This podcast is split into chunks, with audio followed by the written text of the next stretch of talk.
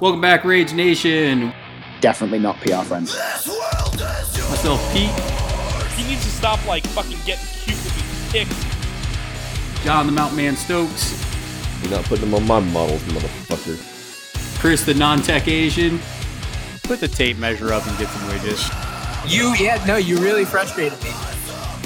You walked away and you came back and your scalpel had been thrown across the room. I'm just here so I don't get fined. I will will share with you my one rage quit story. That I'm a robot and I don't have a soul solo personality. This is gonna be a really great opportunity for everybody to see how you effed up. All right, welcome back, Rage Nation. That's right, we're not gone. We're still here. Got Pete with Chris and John. Like, I feel like if you're not living in like England or parts of Europe, that it's just kind of a boring time to be playing Guild Ball right now. Well, when you're in a meta that is just yourself and there are no tournaments going on within five hours of you, I mean, what, what's there to be excited about? That's right. Literally just playing against yourself in your house. No, I've gotten other games. I'm not playing myself anymore. Oh, and then yeah, Chris, what have you been up to? I've been trying out some new things. I've been trying out some Song of Ice and Fire. I've been trying out some Walking Dead All Out War. I've been trying out a few new things. Yeah, Chris. Listen to the Privateer Press keynote at Lock and Load. Ooh, ooh what happened there? They announced a new game. There's a lot of speculation as far as some changes that'll be happening with Privateer Press. Uh, apparently, next year they will be releasing a brand new skirmish game that takes place in the world of the Iron Kingdoms, but it won't be the Iron Kingdom anymore because it's about 5,000 years into the future. And You mean in the in the grim darkness where sci-fi- there's only war? what? In the grim darkness where there's only war? I, I, I guess so. I guess they're they're nipping at uh, GW's heels. I don't know what the hell y'all are talking about. Well, I mean, so okay, I'll, I'll, do you want me to just explain it No. for John and the listeners? No, okay, okay, Just tell me what game you're talking about. It's War, So- war Machine. Oh, cool. Well, so okay, so the, what they've done is they said that they're they've announced that they're going to do a new game called Warcaster. It will be separate from War Machine. The mechanics will not be the same as War Machine. It takes place five thousand years in the future from War Machine, and things will be very customizable. Somebody can build out their own Warcaster. Somebody can build out their own jacks. So things that people have been asking for in War Machine are just going to be standard within this new game. And they said that it will be smaller smaller battle groups like it'll be like maybe 20 models instead of the huge armies that War Machine has. And they wanted to design something that was much more caster versus caster. so, so- War Machine 5K. Yeah, yeah, basically. But uh, the, the the speculation that is happening with this that I'm seeing online and in groups is a lot of people have been critical, and I know Pete, you've been critical about War Machine blowing up too big and that there's too much to keep track of. And so a lot of people are speculating that they might make a shift where they balance out War Machine one final time and it becomes a legacy game and then they shift the attentions of the of the company uh, which is like I think 20 years old now or something like that like shift their attention to a new game that is a little bit more skirmish a little bit more updated modern rule sets bit more rock and roll. yeah Yeah, I the, guess the, so the company's more like 15, but yeah, I, get, I definitely get what you're saying because I watched the finals game between I, I don't know who was in the finals. I was more watching it just because I was curious of just how the game seemed to be playing at that moment, and they just they had these huge war engines and you know there's stuff all over the board and it they had the zones and I know people like the zones in War Machine now, but yeah, I, I was just like, man, that's just that's exactly the reason I got out of there. There's just too much going on there. So, and it's funny that you mentioned kind of like the direction of the company because that's that's where we're going to start off. And I know I didn't say at the beginning of the, this episode, but we're actually going to take since there's not much going on Guild Ball wise, we're actually going to take questions from people about Guild Ball from like Twitter and Facebook and stuff that I, I asked either this week or last week. for questions, and we're just to answer some of those because, uh, like I said, unless you're like in England and Vengeance is coming up, there's really not a lot of Guild Ball going on. Even if you went to Origins up in Ohio, which usually is a pretty big convention, and in the past, Steamforge has had a booth there, and they had limited edition stuff for sale there. I ended up getting a limited edition mat from there when our uh, buddy Jacob went up there because he goes there every year. And this year, no, no booth for uh, for Steamforge. So it's just there's stuff going on, but Steamforge doesn't seem to be a part of it, at least in the United States. Now, obviously, Vengeance is going to be different. So you mentioned, Chris, the idea that looking at Privateer Press, they're they're maybe speculatively looking at changing their direction and kind of going to different games and you know going to kind of tie this game off in a nice little bow is that something where we can see Guild Ball also going? Guild Ball has been in existence now for you know more than four seasons, and and is that something we we see them going in a different direction?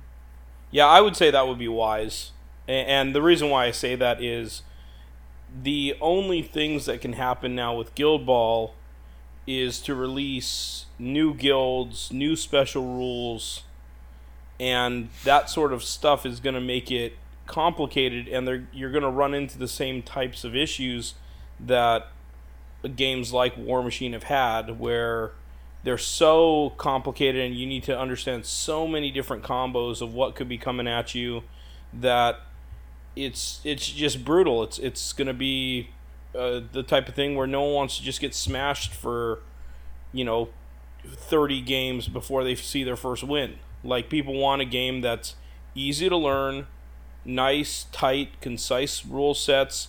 They can pick up quickly. They feel, for those that are competitive, they feel like they can be competitive um, promptly.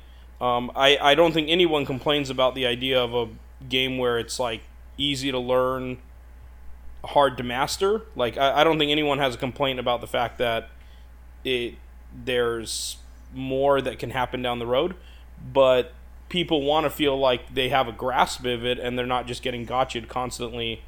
And unfortunately, with huge rule sets and a huge diversity of models, that's what you're going to feel. You're going to feel like you're getting gotcha'd all the time.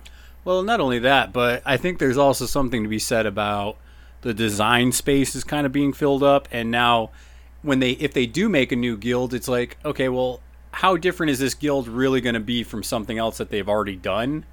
Like we've, we we know in Guild Ball there's two general kind of teams, right? You have you know the footballing team and then you have the fighting team. So you really can't get too much away from one or the other, and you could be a mix of both. But then it's like, okay, well now you're kind of like the Masons.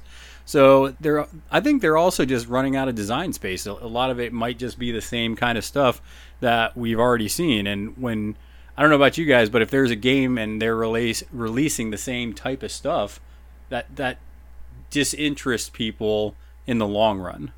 Yeah, and now they're also starting to get into these board games, and I mean, I don't know, maybe it is a good move for them to pick up all these board games and maybe just kind of let Guild Ball run its course for the next you know couple years. Yeah, I, th- I think they're going to finish out what they're doing. They're going to finish out releasing minor guilds. They're going to finish out. Uh, I I would imagine into season five, and I think that I think that what they're going to do though is, and I don't know where I heard this before, but I heard this very early on before I even met you, Pete, that the person or one of the early people that I played Guild Ball with made a comment about that it's there. There's basically an end to Guild Ball that eventually it will be to the point where everything gets released. They have a nice you know bow on it and then they move on to other things and I think that there's probably some desire to do that within that Steamforge team. And and I don't think that they're wrong to do it. Like those game licenses that they have for the video game stuff, I'm sure that's going to be incredibly profitable for them. I'm sure that there are people that really want to dig into and build Godtear and take on the challenge of building that new game. I think that there are a lot of people that are moving toward hex games. And I, I I would like the idea of them making those adjustments and changes. I just want them to leave us with a very well balanced uh, game of Guild Ball, and I have no problem with something being a legacy game. Yeah. I mean, there's a lot of games that, you know, the company doesn't release anything else for it, and a lot of those games are pretty successful. So you're definitely, I just, I hope that they finish it off and the product's available because I don't know about you guys. I've played a lot of games that they get kind of like, I wouldn't say finished, but either they get finished or killed off, and then the company doesn't support that anymore. And the game that pops up to me automatically is there was a, a space game probably in the mid 2000s. Um, Battlefleet Gothic. It was a GW game, and basically it was the Warhammer 40k universe, but it was the space fighting. So it was actually like the ships and the armadas, and you you know you would take your Chaos Space Marine fleet against this Orc fleet, and it was a pretty fun game. But the the problem was is after they discontinued supporting it, you couldn't find models you couldn't really get the rules unless you knew where to look, and it, it just wasn't supported. So it, it just kind of died off, except for a few people who really held on to uh, held on to their stuff. So I'm just hoping that Guild Ball doesn't become that, and that it stays supported by the company. I will say one thing uh, before we, unless you have a bunch of Guild Ball questions. I do. But one thing that I do want to mention is for everybody that is kind of jumping out of Guild Ball, it is a buyer's market right now. So I don't think that I'd recommend that people sell a bunch of stuff right now because I don't think the game is going to die. I think it's going through a lull. Why would you want to sell all your stuff for pennies on the dollar Yeah. When everyone else is at the moment? Like, just hold on to your stuff. I'm sure that things will be released. I'm sure you'll want to play Guild Ball again at some point. And when you do, great. You're going to have your stuff. Yeah, there's just it's one of those moments where there's just like you said a lull. It's like nothing's really getting released right now. Not a lot of big events. Vengeance is the next big one that we're going to see that everybody's pretty excited for. So I I would just say like you don't sell your stuff right now cuz I see people selling stuff and it's just sitting there and I'm like, you know, you might might as well just hold on to it. Looking at that a couple questions that we do have from people besides that one. That one I thought was really interesting. The next big question that I had actually comes from uh, this is John's boy Dan Whiteear. Something that he asked, and I thought this was a really good question. It was talking about the pundit program, and just looking at that, and just what's our opinion about it, and should it be disbanded? Is it really that important? And so I think that's a valid question to ask with the pundit program. And those of you that don't know, which I think most people do, but it's basically people that sign up to be a pundit and they run events and Steamforge puts information through them sometimes, not not that recently, but sometimes, and they just help kind of keep the community alive. So my question is, what's your guys' opinion on the pundit program? Do you guys think it's successful? Is there something you would change with it? So I'll just kind of ask you guys first before I put in my two cents. I don't think it's really supported enough. Like I don't think there, there's enough. I mean, they do they do some a little bit of rewarding for getting the running the little like tournament kits or event kits or whatever. There's not enough incentive of are you demoing? What are you getting out of demoing? Like, what's really the point of being a pundit? Yeah, so I will say that that's definitely something I agree with, and I'll go into that a little bit more. But Chris, what's your opinion on the pundit program since you used to be a pundit? Yeah, and I was a pundit and until they reset that thing. But um, I would say that any effort being put into the pundit program is better directed toward supporting stores and making sure that they get product and making sure they get product on time. I want a pundit program to exist because there are times where people put things on and they don't really have a store support but I don't feel like there should be a lot of focus on it. I'd much rather see a focus on making sure the stores can do their ordering direct and all that kind of stuff that Stevens Steamforge said they were going to do. I'd, I'd rather see them be able to release boxes of minor guilds on time. Like any effort that's being put toward the pundit program could be better suited someplace else. Yeah, and it's one of those things where you got to decide what do you want your pundit program to be because if if you just have it there to be like, hey, these are the people that run events, it's like you don't need a program to run events, right? I don't need a program to tell me to run tournaments. Like if I wasn't a pundit, I would still run tournaments. I would still, you know, put on Right. events, and that's I mean that's exactly what I'm doing. You know, STC ended up falling through for those of you that didn't know. Since that event's not happening, I'm gonna end up running it in January, and I'm gonna put you know some put some teeth behind it. I already got a ton in prize support for it. It's just gonna be obviously into the next year, and it's gonna be a really sweet event and I don't need the pundit program to tell me that, to tell me to do that, right? It's just something that a game is going to get run by somebody in the community. If you want a program in place to encourage that more or to encourage people to get more people involved, you need to then put put some kind of like direction to it. And Privateer Press used to do a really good job with their press ganger program where basically you earned points and you could do that by doing things like running demos and then you got x amount of points and then you could use that points to get prizes and then use those in your events. And it was a really slick system until they shut it down whether that was because of money or whether it was because that lawsuit with wizards of the coast that they were having on with their judges. Whatever the case is the program got shut down and i think you saw with the exception of certain areas, a lot of events that are being run go down. So if you don't want to push the meta in a direction that you want, I don't think you need a program to do that because honestly, right now, I'm not getting much extra benefits from being in that pundit program. I mean, we get a newsletter once in a while, which is fine. Um, really, you got a pundit store and you can buy pretty much the same stuff you can buy in the regular store. And it's it's just I don't think there's a huge benefit to that program. And it's one of those things where you know I'm I'm glad I'm a pundit. I, I guess I got that tag and I guess it makes me run better tournaments in the eyes of of the company I guess. I don't know.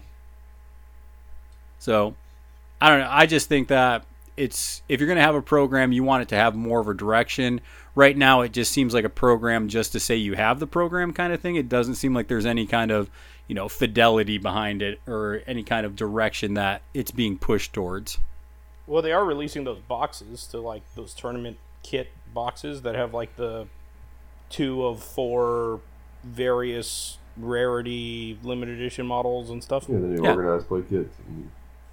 Yeah. Yeah, so I mean, like they, they do have things. One thing that I think Pri- uh, Steamforge totally gets right in their pundit program versus other corresponding programs for other companies is I like that they speak to the pundits about how that prize support is supposed to be delivered, and that it's not just winner take all. That it's you know, hey, if somebody's playing this guild, you know, try to get them these support models or or whatever. Like that they're they're trying to say that you know support other things like painting or whatever it is. I like that they encourage their pundits to specifically do that because you hear other companies, Privateer Press being one, in their address like they they have their own kits for various things, and they specifically said like you know so yeah if you want this you can you have to win it. You know you, you that's the only way you can get it. And steamforge isn't about that. They're like okay you know what? This person's playing the cooks so you know the people that are playing the cooks get one of them the tenderizer and one of them the shank model or whatever Yeah, and something else that I thought would be really cool for the pundit program to do is have you could do this either officially with like some kind of website or you could actually just do this just from one coordinator. But for Privateer Press, they used to have it where if there was a big tournament, so like if you had your nationals or for uh, Privateer Press, it's you know lock and load tournament they would have basically like, hey, we need X amount of press gangers to help out in these events. And a lot of those big tournaments are run by, you know, just like Steamforge, are run by pundits. But, you know, you should be calling more for those people. So when you have these big, you know, Western nationals and you have these Eastern nationals, it, it should be like, hey, we need X amount of pundits to help out, run this thing, and let's make it awesome. And there's not that kind of unified front with the pundit program. It's basically just like, hey, pundits that know each other help each other out, and that's kind of how that goes right now. How many how many companies really do a good job of that? I mean, depends on which com. I mean, it just depends. I mean, it's one of those things where pri- privateer press. I don't know what they do for their events anymore because I'm not involved in it. They used to do a really good job with it. Uh, same thing with Games Workshop. They used to have pretty strong regional people that you know supported the events. Even um, even the Games Workshop store in Charleston here, they do a pretty good job reaching out to other stores and saying like, "Hey, we're having this event at the store," and they're pretty proactive with it. So I, I think other companies either used to do a good job or do a fairly good job right now. It's just one of those things where it's like, what do you you just Steamforge needs to sit down and say, what do we want the pundit program to be? Okay, do we actually need it? If the answer is yes, we want this to, you know, support new players to get game interest, then fine. Okay, use it for that, but you need to find a way to promote and push people to do that because, like right now, I mean, pundits are running tournaments and yeah, they'll do a demo, but I really don't see a ton, ton of demos being done, right? And uh, I don't know. It's like you just have to figure out what you want your program to be, and if you don't know what you want it to be, then you might as well just disband it. So that's kind of the uh, the pundit question. Just kind of figure out what you Okay, want. what else you got? Figure out what you want it to be. Uh, this, let's see here. This was an interesting question. So, you know how you can pre-register your teams for tournaments, like on Longshanks and stuff. So you can be like, I'm going to play the Butchers Guild. Except nobody actually puts. Well, most people don't put what they're actually going to play, and they just put random ass shit. Yeah, so like John will put that he's playing like, I don't know, rat catchers. I did. This, I did that one time just to fuck with you. and anyway, Or at Spring Fling when Bill just randomly assigned things and then people freak freak out that they're not planning on playing that, but they've been assigned it. Well, and the reason why is because we got a question on Twitter where it was asking basically, okay, is the game developed enough not to reveal your team on Longshanks before a tournament? So that way there's more of a surprise, and ideally it'd be balanced enough where it's like, okay, I don't have to worry, you know, if there's this team because the game is balanced enough. So I shouldn't worry about what teams are being brought.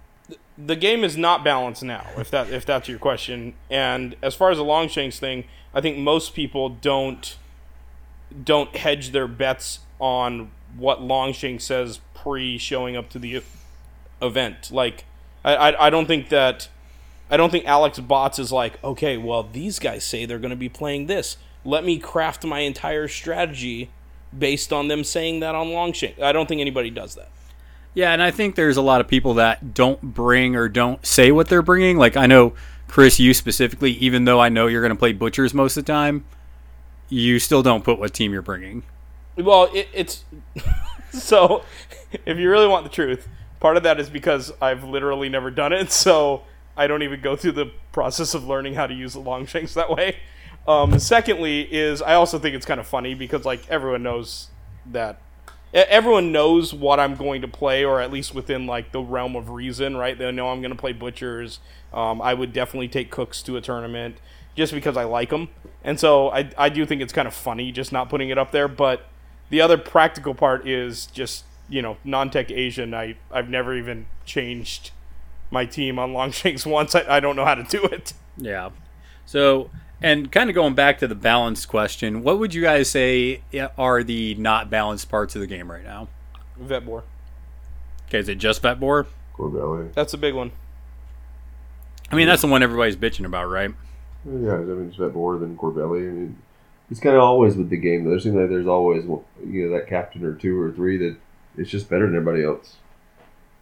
But I, I also think you could talk about balance on the low end, right? Like b- balance goes both ways. So, yes, people complain about the top end and something being OP because they have frustrating experiences about it. But if we're really being honest, we can look at the bottom end too, Yeah. right? We can look at something like the Cooks or you know other other teams that just suck, and we can break down those as, and, and still put that in the discussion of not balance. It's just that people don't often do that because they don't. They had a good time playing against that shitty ass team.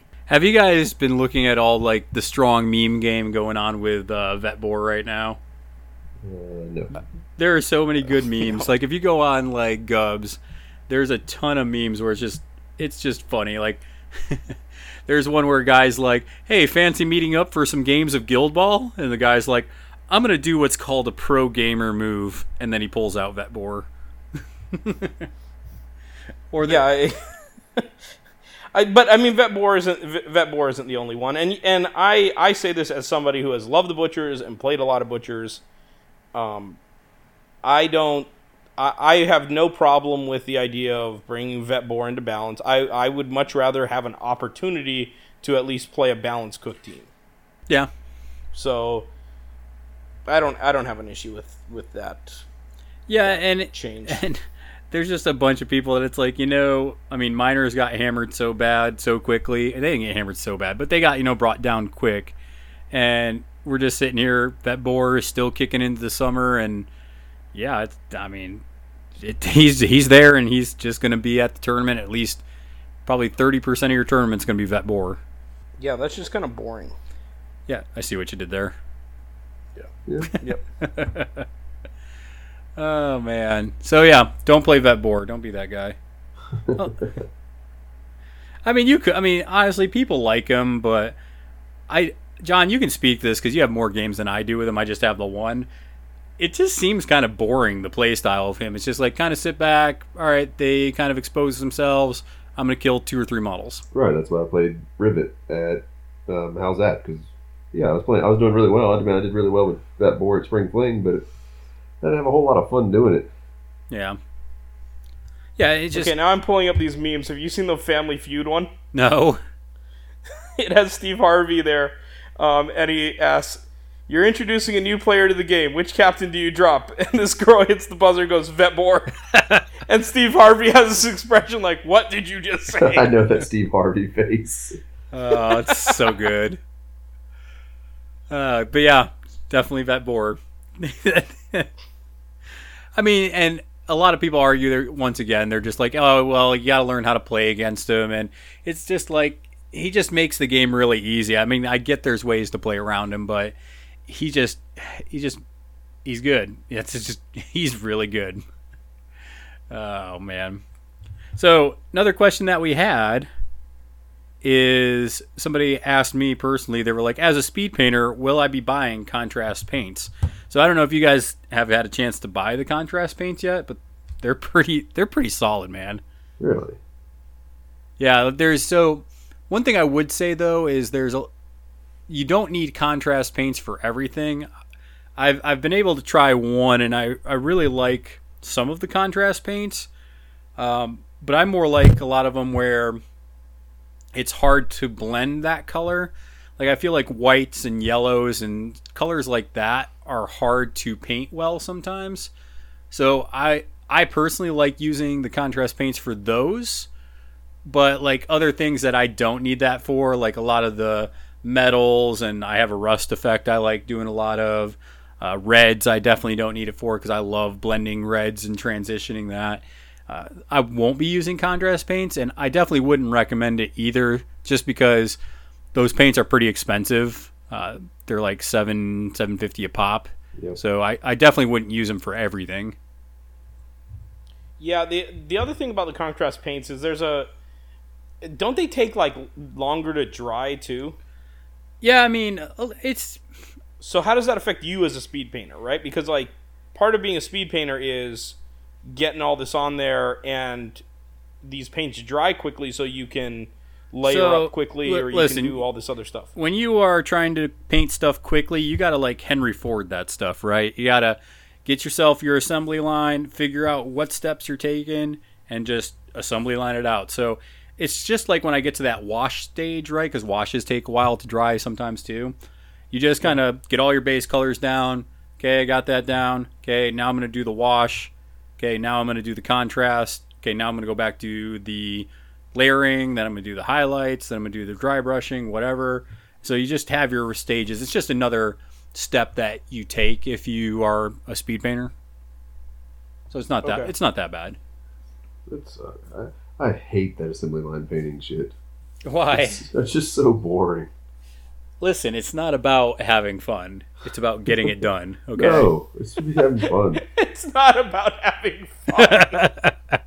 It's about cranking through the models. No, I, I should I, like should to- tell somebody that when they're getting into a game and they're having like a frustrating experience playing, be like, listen, Hey, hey, this hey. isn't about having fun. It's about getting as many games as quickly as possible so you get better. It's about them games. Doesn't matter about if you them have a games, good time. son. No, I like to paint. I like to paint one model at a time and really focus on it and have fun painting it, which I don't do in Guild Ball, of course. Okay, Bob Ross. I wish I was. I wish I, I could turn my mistakes into birds. Just remember, if you make a mistake when you're painting models, just use a wash. Oh, by the way, can I just like since you mentioned Bob Ross, can I just tell a funny aside story here? Sure. So I went up to the UFC fights in Greenville this past weekend and had a great time. This dude comes out, this like tall, skinny dude with this big red afro. and the dude's nickname, as like they were announcing his name on the on the card, was Violent Bob Ross. That's awesome. and he and he won by knockout. It was sick. So his name wasn't Bob Ross. His just nickname was Violent Bob Ross. yeah, like like his name I think is Luis Pena. Okay. but his nickname is Violent Bob Ross because he has this big red afro and big red beard. Like he, he does look like Bob Ross. wow. So yeah, new favorite fighter. That's, that's pretty cool. yeah, it was funny. And good fight night. But um anyway, that's that's an aside. But yes, for all of you boys and girls out there, if you make mistakes, that's okay. We often make mistakes and can turn them into better things. This is a good question. I'm kind of curious to see what you guys have to say about this. So this is from our boy uh, Josh Chichester up in uh, Michigan. So he asked, "How awful people are that do that do sloppy and fast measurements slash movements?" So basically, he's asking like, how how much do you hate somebody that is slipshod or really quick or really inaccurate with their movements and and pre-measuring and stuff like that? It, it ruins the game. It's like, oh yeah, that's that's I, five. I only think move. I, I only think it matters if they're hypocrites about it. So you mean if they're So, so if I'm playing with good? if I'm playing with somebody and they're loosey goosey with the measurements and they're like, yeah, does that look like about five? And then they just move the thing. If I do that later in the game, I don't want to hear a word. I don't want to hear them be like, oh, you have to measure that. Like, it, it, I, I I try to give somebody what they're giving back to me. So if they want to measure and be be very specific with their measurements and very careful with their measurements, then I'll try to be more careful. If they're going to be kind of loose with it, then when I'm loose with it, I don't want to hear a peep. Okay. So how do you figure that out though? Like, are you just kind of going as the game goes, or are you setting that up at the beginning of the game where you're like, listen, I, I'm not gonna be this strict with my movements? Like, like how do you how does that conversation go? It doesn't. So I I've only I've only had to have that conversation with one person, and it's somebody I've never played against. Yeah. But I'm uh, I was concerned enough about it that if I ever do play this person, I didn't want to have a conflict. Um, and that person is Glenwood, and I don't think he would mind me saying that I mentioned it. Glenwood is a very clean player, um, and I appreciate that he wants to be very exact. I am not as exact as he is, and so we've actually had a conversation where I said, you know, one day we're gonna play, and I just want you to know, like, I am not nearly as clean as you are, but I'm never gonna try and cheat you. Like, I'm not gonna try and I'm not gonna try and take extra movement on my end, but then nitpick you over a quarter of an inch on yours. And and he, he like I actually think that like there was kind of this almost relief off of his shoulders that like I was willing to be that open and honest and direct about it with him. Um, but yeah, I mean, I I, I kind of talk with my opponent, and I can kind of see it pretty early on, right? Like, because y- you know, you've seen me play where like I'll just ask somebody, I'll be like, "Are you at peace with this being within six inches?" And if the person like for a meaningless movement, like at the very beginning of of the game, is like really tight about that and wants to like measure out exactly six inches when it's really not going to have an effect later, um, then I know, okay, this person's going to be kind of tight with their movements. And if they're like, yeah, that looks good, then you know, I I know they're going to be pretty relaxed with their moves. Yeah, I, I think it just depends on like how competitive they're trying to be or you're trying to be. Um, if it's a tournament, I would just say make sure you're playing clean, just period. Unless it's just you're unless you're just at the you know mid tables and you both just don't really aren't that strict on it or something. But any tournament that I go into or any like preparation game where it's like okay, this is I'm treating this as a tournament game. I just always like, hey, you know, okay, I don't think, and I've done this to Chris a few times where I was like, well, I don't think that was five inches, but I guess we're going with it now because you already moved your model. Okay, so uh, just to give like kind of the other side of this, and I just to let you know, I, I totally agree, and especially at the higher levels, a cleaner game is always a better a better way to play, and I, I get that. Um, there is a store that I played at though, where they had a rule that was like you couldn't get an arguments over a ha- uh, over a quarter of an inch, like like that was one of their one of their house rules at the at the store. Like Yeah. if Was that- the was mindset was was if if it if it was like a quarter of an inch difference, give your opponent the quarter inch. Like that was just the like, and they were just trying to build the mentality that you that it was going to be a cooperative, fun experience, and that people weren't going to be sticklers over, you know, a quarter of an inch of movement. And and and, and I saw it work out well because then when there were times where there were people that were going to argue and the owner of the store held them to that rule and said, "Hey, we don't get in arguments over quarter of inch, quarter inches here," then they were magically able to be agreeable. and I- I I get that, and I I'll tell you because I've obviously I've played games against new players and I've played games against people who have a lot less games than I do, and there will be times where it's like they are like, hey, I got this charge, it's eight inches away, and we put the measurement down and it's more than eight. I'm like, you want to know what? Just make the charge. That way you can see kind of what would happen. And I mean, there's plenty of times where in fun games like that, I don't hold people to measurements exact all the time because it's more about the experience of the game and having fun. But in tournament games, that's kind of like, yeah, that you missed. Sorry. Yeah, fun games, it's cool, whatever. Let's just have fun and just see what happens. But in a tournament, you better be fucking exact. yeah, I can definitely understand that. I mean, that's kind of where I'm coming from too. I mean, I've seen John before where he's just like, well, we actually cheated there, but it was kind of cool, so let's just leave it the way it was. Oh yeah, definitely. Like I want to, I just want to see what would happen if you did, if this could happen. So fucking do it. Let's go. Yeah. Or there's sometimes where you're just like at a fun, you know, just having fun game, and you're just like, you want to know what? Normally I wouldn't do this, but let's see what would happen here. Let's get a little crazy. Uh, so yeah, it's just one of those things where it can be frustrating, especially at tournaments, because there was man, what was that big? Was it Vengeance last year? Maybe there was a tournament last year where the guy basically picked up moved the model and did something and it clearly was against the rules. Like it, it was violation of it. But it happened so quickly and the other player didn't respond but everybody that saw it on stream was like what is this guy doing? Because he was you know low on clock and he just was making this huge error and i can't remember exactly what it was because it's been about a year. But it, it was one of those things where it- it's just clean play especially in tournaments can go a long way so i definitely encourage clean play over just kind of the uh, over just the uh, kind of loosey goosey play. I mean, I think you can. If, if your opponent's not clean like that, I think you can set the you can set the bar by measuring it, like double measuring for them at the, at the beginning. Like they want to do something, and you're like, "That's not it." You just you measure it, and I think they kind of get the, most people get the point. Yeah, I mean, I'll I'll do the same thing where I'm like, hey, let me check that real quick, and you know, I'll put like a six inch widget down and then a proxy, and be like, okay, well, you're actually a little short here, or you know, you don't quite have the range for that. So that's definitely something I've done as well. Right. And I guess we're waiting for Chris to get back on here. Uh, Yeah, I'm here. all right. The old old tech ninja.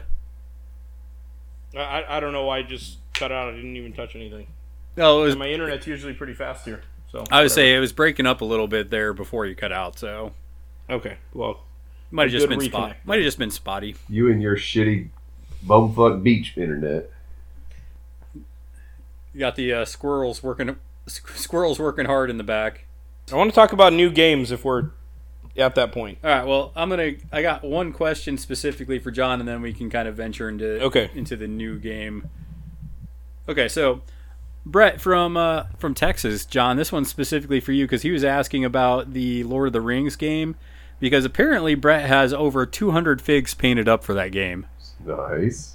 Yeah, and I'll put I'll show you some of the pictures that that he sent me. But the question that he was asking is just he's curious how your games are going there, since uh, Guild Ball is kind of slow right now. He's just wondering like, yeah, how's your games in the uh, Lord of the Rings going? Oh, it's awesome. But we're playing we're playing Battle Companies mostly, which is the smaller version, and it's kind of our you know it's a narrative. You kind of do different scenarios, and your battle company grows each week.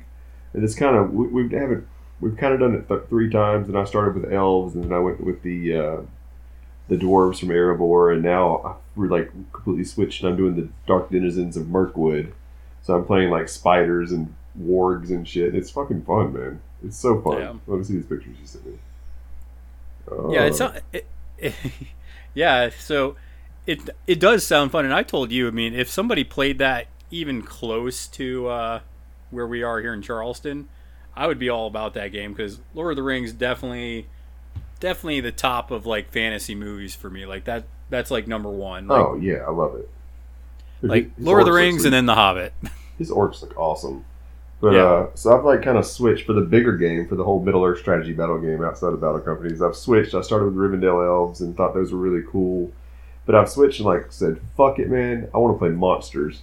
So I just I just finished painting the Watcher in the Water, which I'll send you a picture of. You know, badass miniature with all the freaking uh, tentacles everywhere. It's um I don't know. It's fun as hell. Did you go to a tournament for that? I did. I went to a little like a tournament up in Kingsport, Tennessee, where it's kind of you brought a fifteen hundred point list, which is huge, but it was broken into four different scenarios. So you pay, you you broke your fifteen hundred points into into four, so like an average of three seventy five, and played three different scenarios with each one's. Um, and I did terrible. I did I played. I took the Rivendell Elves. I did terrible. Oh man, how many people were in that tournament? Uh, there were eight of us. Okay, that's that's decent size. Yeah, it wasn't bad. There you go. I sent you a picture of the Watcher. I freaking loved painting. It's my favorite miniature I've ever put together. And I've got the Balrog coming now. Oh, that's a sick model. So let me ask you, let me ask you a question about these. Um, with with these models, right? Because like obviously it's kind of a closed universe, right? And there's limitations on how much the game can expand. So how do they support that game with like a closed universe like that? Um, just getting into it, I don't know the full answer. I know there's been a few different versions. Like this is the third version of it. They started out Lord of the Rings, and I guess they did everything Lord of the Rings, and they did the Hobbit, where you know they got Smaug and they got Thorin's company and stuff. But I mean, the models, Okay. it is like every model ever mentioned in the book is in the game. Yeah, quick history on the game because I I think I know more about the startup than you, John, because I was actually playing. Yeah, but uh, it basically got started off as like a skirmish game. So it actually came out, Chris, where you would buy these boxes of like um, the Mines of Moria box, and you would buy that box and you'd play that scenario out with the figs. And then they did that for a bit, and then what they switched to is War of the Rings, which was hey, we're putting out these factions. You can recreate these huge battles with you know all this different stuff. That kind of died down a little bit. I don't think the mechanics of that game was very great. And then eventually, I think it evolved into what John's playing now with all these battle companies and everything else. So they still have the old figures, which some of them aren't so great. Some are some are pretty cool. But now they're they also have all the Hobbit stuff in there too, and it, it's pretty sweet. At least the figures. Uh, it's just saying the models are awesome, and, and there's so much. You can play anything from little, you know, four point goblins to Smaug, who is the most points in the game. He's at 700 by himself. Okay. Smaug. Meow. So with with this game, like the reason why I asked that question is everyone knows that we're getting into Song of Ice and Fire, and that's a closed universe as well, Right. Right. So there's only like so much expanding that can happen. So is I, I mean, like I would imagine that with this game, all the major stuff is out, right? All the all the big named characters are already out.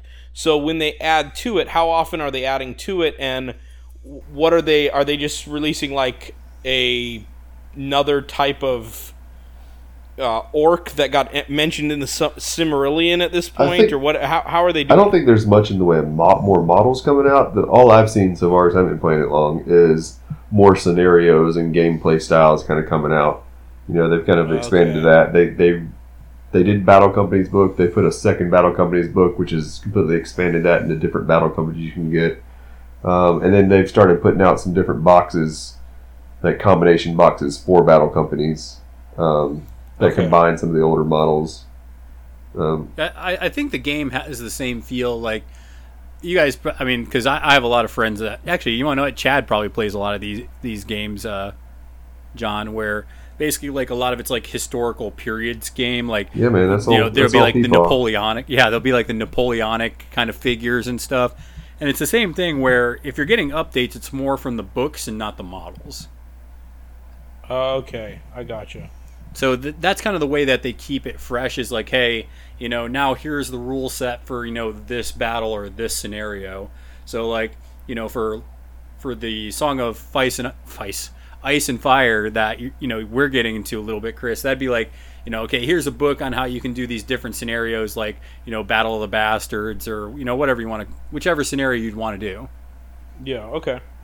Okay. Yeah. Because I I've kind of considered that like so far they've announced things like the Baratheons are coming out and they're going to be with the Tyrells, and I was like, well, how are they going to release models if they're already combining houses into one faction? Like, how are they going to handle that? I mean, there's Yeah. only so many that you can go to, and some don't really have enough for them to be standalone. Like. House Arryn can't really be on its own based on the information that we have from the books and TV show. Right. Yeah. So, um, but yeah, I mean, I, eventually, and I, I don't, I'm not an old school gamer by any means. Like I have been doing this for a few years now. Uh, you know, probably about five years or so. Um, but eventually, I'd like to be able to have models and armies from all the games that I play, and then whatever situation rises, it's like, okay, you know, these guys are playing these guys are playing Lord of the Rings, so let me break out my Lord of the Rings shit, and I've got the faction that I know and love and want to play, and you know, they, same with the War Machine or whatever. That's funny because that's like the total opposite of what I do, Chris. I basically like I'm not playing this game anymore. Just throw it all in the fire, sell it, whatever. And if I want to play that game again, I'll just buy into it again. Yeah, you like painting more than I do. I'm like, once I get a paint job on there, I'm like, okay, I'm satisfied with this paint job. I'm happy. I'm going to hold on to these models. Yeah. So, yeah, that's that. That my philosophy is very different, and I don't understand how someone can afford to do the other. Like how how they can like sell it at a discount, but buy these models retail when they're new and all this kind of stuff. Yep. It's just it's just the way of the world sometimes. I, I, I guess. Yes. but so let me ask you another question about this game, John. Which which faction or crew or army would I play? Which which is the one that's my game style? Probably the Uruk-hai. Maybe them. Uh, I don't know. Maybe dwarves. Okay. Yeah, Oh with man, I, dude, So- I would I would love to play like Dain, like with the Ironfoot. That would Oh, be man. so freaking sweet. That's my. I've got that model. Him on his big uh, war pig. Oh man, I've got him. I've got him and some of the goat riders. That's so. If I'm playing good now, I'm playing Iron Hills and Mirkwood. So Thranduil, I've got Thranduil on his elk and Dain on his pig. That's sweet. and then uh, if I'm playing bad, I'm just playing big monsters. Yeah, I would say like I, I would think Chris would be like you know the White Hand of Sauron with you know the the Uruk-hai and Yes. that that that probably be your style, Chris. They're just pretty cool. Chad plays the the uh, Uruk-hai. yeah. Yeah, I, I do do well with things that have axes. I have found over the years. Oh, yeah? I'm about that life. Axes are dwarves, man. Yeah, right. My butchers, my Khador. like, if, if we can throw some axes to the face in there, I'm happy. My my uh, Umber Berserkers that I now have. Chris, you have also started playing a new game. You've gotten into songs of uh, Ice and Fire. Mhm. And how are you finding that game? Because I think you have about you know probably two and a half, three games in now. Yeah, and so I, I've actually really enjoyed it. I've tried to expand on learning this game slowly. So at first, because we- for those that don't play the game, the Game of Thrones, you know, tabletop game, It is a pretty like it's a basic game, but man, they have a bunch of scenarios and rules that really build up on it well, but it's detailed. Yeah, so what we've tried to do is the first time, you know, we were we just broke out models and just put them on the table and tried to figure out the mechanics of a turn and Yeah, and there's a funny You know- story there if you want to share it. which which story? The one where you were playing the Starks and I was playing the Lannisters at the store. And we were, and we were, why- we why- were I, I don't know what you're referring to right, now, well, so go well I'm going to set it up and you can add into it because as soon as I say it, you're going to know it. But Okay. but we were deploying our units, right? So in this game, you you go back I know forth, exactly what story now. you go back and forth, and we get done deploying, and all of a sudden I'm like, oh, Chris, you know, you need to deploy that cavalry unit over there. Yeah, so I have these like Stark Outriders with like Brynden Tully as like their their attachment, and I'm like, uh, so we, we we deploy all of our guys, and Brynden Tully has a rule that says that he can leave himself off the board and then deploy at the beginning of any turn on on any table edge. Yeah. And so I tell Pete this, and Pete looks up at me and he's like, uh, yeah, okay, so we're not doing that this time. My my specific words were, yeah, can we not? Can, Can we, can we not, do this? Can we not do that? So, Because you know, I don't. so I was like, but that's why I picked him. And, he, and Pete goes, You didn't even know that was a rule till you broke out your cards right now. And I'm like, We're trying to learn the rules. I was just So- like, I was like, I already got enough stuff I'm trying to learn. I don't need, you know, getting, you know, ass charged by this cavalry unit. Oh, the good old ass charge. Yeah, I don't need like, you know, Gandalf charging down the, you know, hill at Helm's Deep Yeah, right? because that's what it would have So- been. so we we've we've been getting into this game. This is my first game that's like has movement trays. So I was actually a little bit nervous about getting into that game. getting into so, this so game what are your thoughts now that you played with them? Um, I I like it. I mean, I still do feel like it's a little bit stiff as far as you know moving a whole unit together. But I, I can I can see how how it is. Like I mean, y- you just kind of have to make an adjustment in your head that it's not an individual base and it's the whole platform and kind of adjust and plan ahead for having to move the whole thing instead of just one model. So uh, it's it's fine. I, I don't. I'm not like man. I'm converted over to movement trays now or anything like that. But it's it's. I, I haven't had a bad experience with it. Yeah, it's definitely a different mindset, but I, I like it because I like that you know medieval style of fighting where it's like you know you have your lines and then it's all about trying to outflank your opponent and outposition your opponent, and that's why I used to play a lot of Warhammer Fantasy. So this game's got a couple cool points for me as far as that goes. Also, the models are dope as all Yes, hell. they are those the flayed knights. Those Yeah, the Bolton flayed men. those Yes. models are disgustingly awesome. Yeah, I need to find a way to do like I got to talk to one of my buddies that like he had a really cool way of doing blood effects where like it left like the trails off of the blood. I mean, John has a pretty cool blood paint that he's used. I don't know how you get that effect, John. Uh, hot glue gun. Yeah, hot glue gun and blood for the blood Okay. god. Yeah, so maybe I'll have to do something like that. But like, yeah, they they they've got like these cat of nine tails and stuff on their models that are, you know, just designed for ripping up flesh. So Did you see? Yeah, uh, definitely curious to see what the dragons are going to look like when they come out eventually.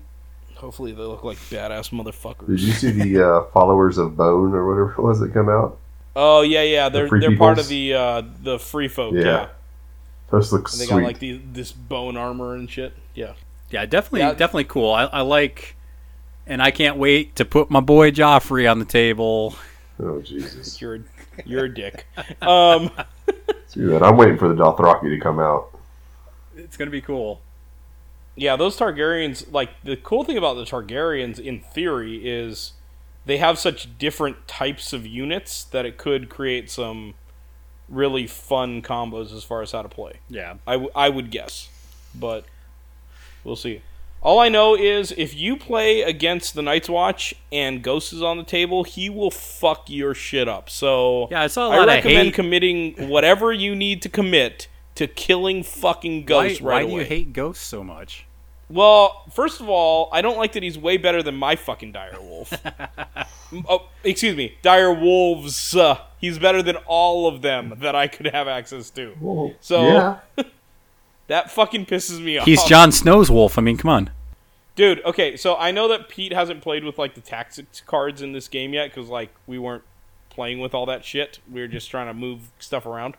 But once you start playing with the tactics cards, it can like really change your game because they are things like if you declare a charge, you can um, all of this number hit or are, auto wounds or you know th- things like that. Like so, they can drastic excuse me, they can drastically change the game based on which tactics cards you play. And fucking Ghost, if he attacks one of your units, it doesn't matter which unit it is. He can make it to where you can't play your tactics cards for the rest of the fucking turn. I'm like, this is some bullshit. It's like that unit or everybody. No, like I cannot play my tactics cards for all of my fucking units. So if if Ghost goes first, or more importantly, if Rob goes first and then links Ghost because they have a linked ability, surprise a fucking prize. He meant John. Yeah.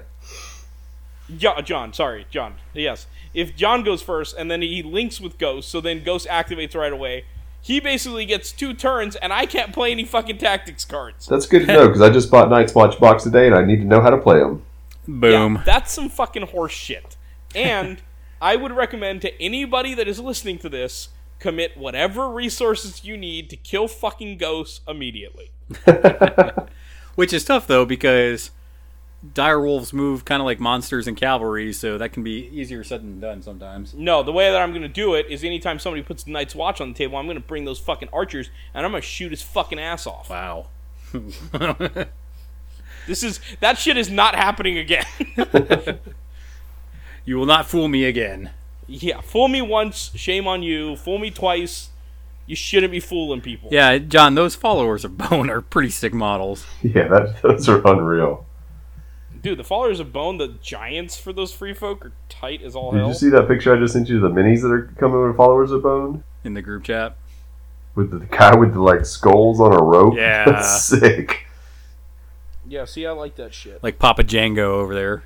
Yeah, yeah. Oh man, so yeah, so you all been listening to the Game of Thrones uh, Song Ice and Fire podcast. Hey, we, we, we did choose a name for this podcast that wasn't necessarily attached to one game. That is true. I mean, and I think that also just relating this back to Guild Ball, you actually do want to have another game besides just Guild Ball, or you do want to have another game besides whatever game you love playing, just because I think you do need to reset. You do need this, like, a time period where it's like, okay, I just need to put these away for a bit. I mean, because, like, you guys know, the last, like, eight months or so, been pretty going pretty heavy on Guild Ball. I mean, a lot of tournaments, um, just a lot of events, a lot of things getting put up, and you know, you just need to reset once in a while. So I know it seems like we're down on Guild Ball, which I think a lot of people interpret as like, oh my god, the game's ending. But I think that's just the way everybody's feeling. The game's still a really clean game. Sure, some things need to be tweaked, and maybe you know something to kind of get people back into it and excited a little bit. But that's natural with any game. You're just going to have time periods where it's like, okay, this is down right now. Let me go play this game. So Yeah. definitely healthy. Yeah, I, I- I think that, and every meta needs a refreshing from time to time, and so I, I have no issue with like one person that really wants to get into this that I just heard about is Francisco down here, Yeah. who we haven't seen playing Guild Ball in like many moons, but now he wants to play Song of Ice and Fire. You better believe I am absolutely willing to go play Song of Ice and Fire just to be able to play play games with a friend that hasn't been in the group for a while. Yep. So, yeah, I, I'm I'm excited about that. Um, did you want to say anything else about Song of Ice and Fire? Or are we? I mean, I, I think we're pretty pretty good with that. Unless there was something else you wanted to add. No, I, I wanted to mention I wanted to mention that I finally got those uh, those Walking Dead models on the table. Okay. Yeah. So Walking Dead. That game was fun as hell at Russ's house. It's a tight little board. It's only like a two by two mat, so it's not like difficult to play, and like you only need like a few models. But there are so many fun components to that game.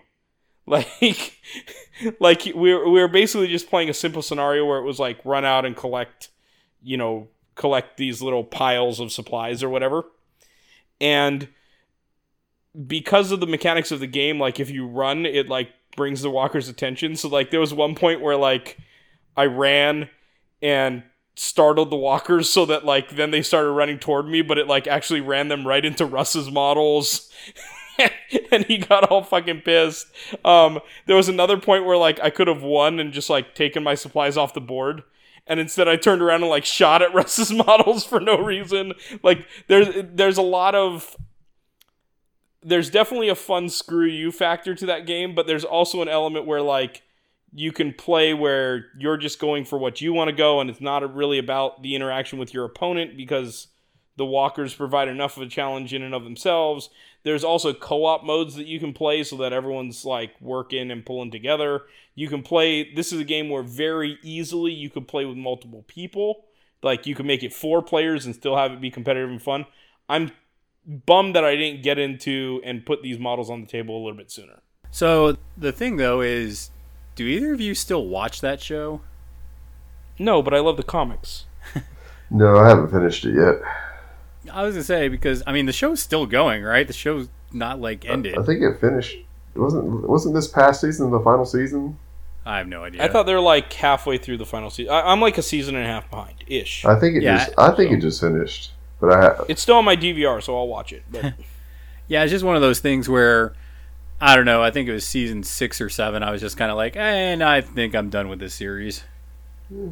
Yeah, but this game is all based on I, like I know, the, I, I got that. the comics. So like, just because Walking Dead the TV show isn't as entertaining doesn't mean that the Yeah, I was just asking, just isn't fun. offhand. It doesn't have anything to do with the game. Okay. Yeah, no, the, like, and I get it. Like, Walking Dead was more popular previously, but yeah, I mean, I I think that this is another one where you know the the models aren't as good as Song of Ice and Fire, I agree with that. uh, but I mean they're fine. They're they're not they're not shit. It's not like you pick them up and they're like the plastics that are like rubber. um. So anyway, so the like, yeah, I think that this is going to be a more fun, you know, kind of quick skirmishy type game because I recognize that that Song of Ice and Fire game, it will take a long time to play. It will be a good amount of setup. It's going to be a lot of painting. I, I recognize what it's going to end up being, but this game is going to. I, I, I think I'm gonna definitely have it in rotation. Like it was so easy, you know, like that two by two mat can fit on any dining room table. You don't have to worry about a four by four at somebody's house or at a game store. Uh, I I'm gonna try to be playing this Walking Dead game more often. Yep, and you both already know I've been keeping my time with some magic, so I've been busy with that cardboard crack. Man, you're gonna start you're gonna start forgetting how to roll dice I know. Because you're like a card flipper now. Hey, you have to roll dice to see who goes first. Oh my gosh, you're a nerd. that's nerd. ridiculous. Are you just playing Magic, or are you doing like uh, Underworlds with those dudes down at the shop? Um, I do occasionally play Underworlds. I, I don't know. I'm just more into Magic right now as far as like my off game. If I'm gonna play a tabletop game right now that's not Guild Ball, I would rather play Song of Ice and Fire. I think that's more entertaining to me right now than the Warhammer Underworld stuff. So I'm more apt to play that game. I I will say this: those the one big benefit to those hex games is for people that do want to play really clean and they feel like that is to go back to that question that that's something that is a negative experience for them is not playing clean. Hex games are a solution to that. So like you you know how many you can go and that that's that. So I, I, I like that idea and I would encourage people in that direction if they're people that are very focused on playing clean. But All right. Well, a- Yeah. any other parting blows, thoughts, games, Guild Ball before we uh before we bounce out of here? Nah, Man. nah, we good. What- well, we'll we'll give we'll give everyone updates as we play more games, as we play Guild Ball in the future, and yeah, I, I, I hope that what I anticipate, and I don't know if you guys feel the same way, but I'm hoping that you know we're able to talk about even more games and give people more of an experience and a heads up on different things that are out there and options and what's fun and what's competitive and what isn't and all of that kind of stuff. Yeah, and obviously we're you know we're still kind of like a guild ball centered podcast, but Chris and I always said from the beginning that you know we're just we're just gamers, right? We just we have all these great games that we like playing, and you know we're going to share our experiences with all those different types of games. So we definitely don't limit ourselves just to guild ball. I, I love all sort like there's really not that many tabletop games that I don't like. Like I don't think I've ever played a tabletop game and been like, man, this really is shit, or you know, this really. What about Age of Sigmar? Uh, even that, there's stuff. There's stuff about it I like. I more don't play that out of spite. you know, so that's that's more on me than it is the game. Oh, so it's not like it's not like that game is the TGI Fridays of games. It, it kind of is, and I try I tried to look past it, and I just couldn't. Uh, hopefully, everyone knows the TGI Friday story. I think most people do by now, but if not, Yeah. I hold a grudge. Fuck TGI Fridays. All right, good, good, and sign us off there, Chris. All right, everybody, a roll dice, throw salt. We'll see you next time. Please.